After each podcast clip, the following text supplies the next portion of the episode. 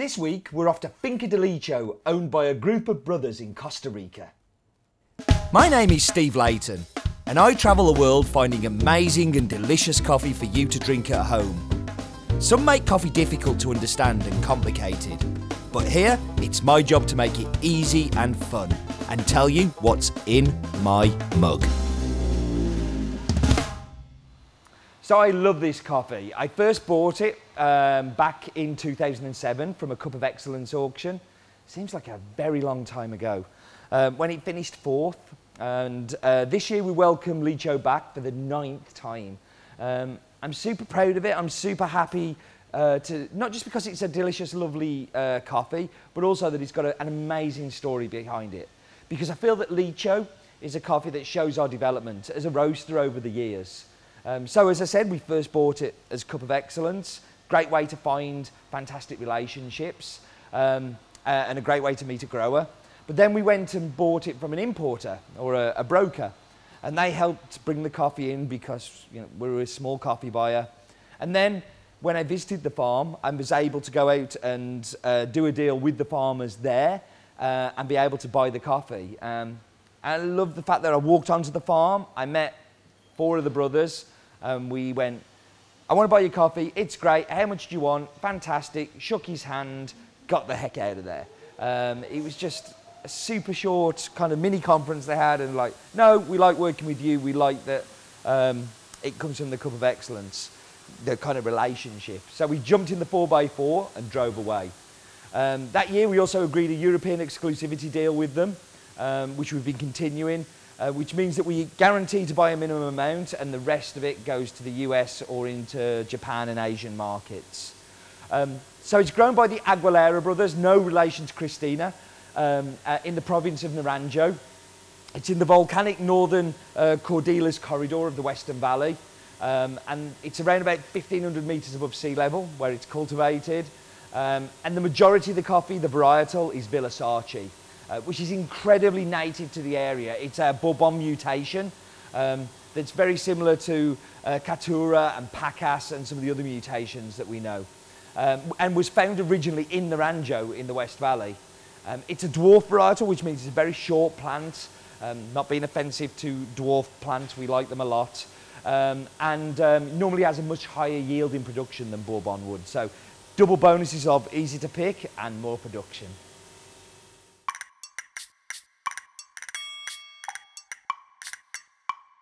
So I love doing Snozzer in the bowl and uh, it's kind of something we've revived from this new format and it's something I'm really pleased we've actually revived because uh, I do love smelling coffees. Why do we smell coffees? Well, it gives us a precursor of what tastes are going to come through it. You can also when you're cupping coffees that you don't know the quality of, it can give you a good idea whether they're going to be good or bad.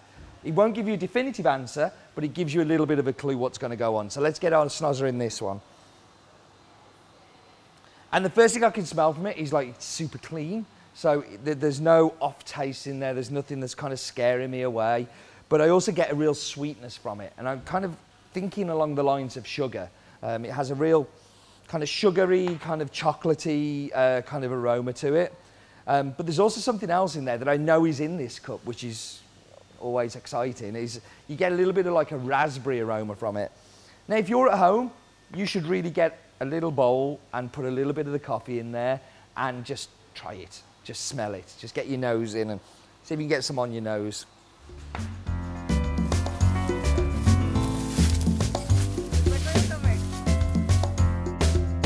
Hello, I'm geography teacher Steve. You join me in the staff room, and every good geography teacher always walks around with a big map.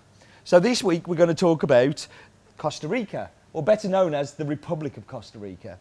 Costa Rica is a country in Central America, bordered by Nicaragua to the north and Panama to the southeast, the Pacific Ocean to the west, and then the Caribbean Sea to the east.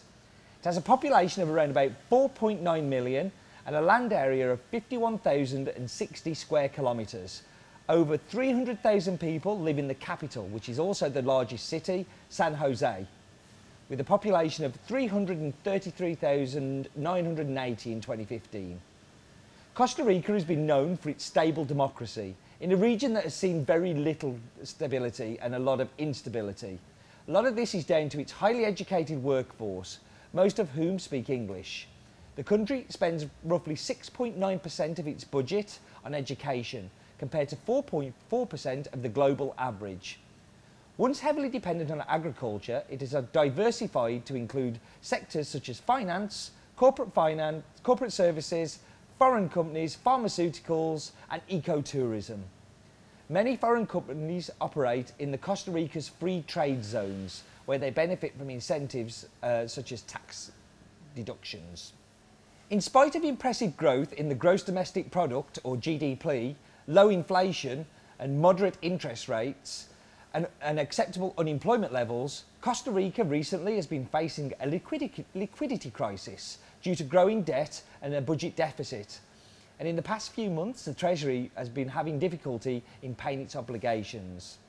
Other challenges facing the country in its attempts to improve its economy by increasing uh, foreign uh, investment include poor infrastructure and a need to improve public sector efficiency.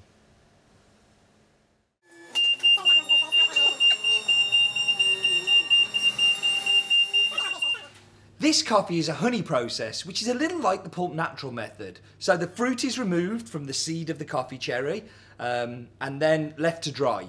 The main difference is there is no water involved when the cherry is removed, whereas in pulp natural there's often water involved. So the mucilage sticks to the bean. This can be dangerous, but it's necessary in these parts of Costa Rica where water is limited. In this area of Naranjo, water is a precious commodity, so this method suits the location super well. The coffee ends up clustering whilst drying, so there is so much mucilage that holds it together. So the coffee either needs to be turned regularly to stop this happening, or has to be broken up. Over fermentation can happen at this stage, so you can end up with a not so good cup. But the Aguilera brothers are so well versed in this method, and they have some of the most some of the most fantastic um, uh, honey processed coffees in Costa Rica.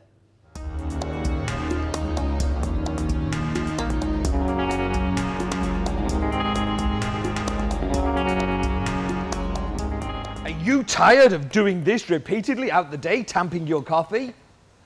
Then worry no more. Here is the Puqpress. So, what is the Puqpress?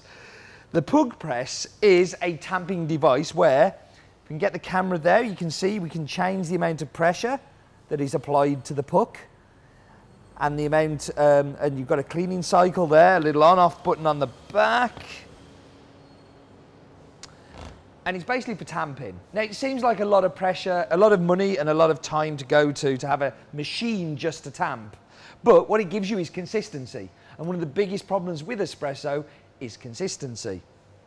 Should you buy one at home? Well, if you have 720 or 740 pounds lying about, maybe you shouldn't still, because I think it's perfect for the coffee shop environment where you're spending thousands of pounds on a, an espresso machine and grinder for consistency. If your tamping is letting you down because this is too hard, then that's not going to be very good. But for home, how many times do you tamp a day? Um, what this can do compared to this is reduce RSI injuries. Um, there is a thing as, such a thing as barista arm, where people get repetitive strain injury from constantly tamping. Um, so for a coffee shop, fantastic. For home, nah.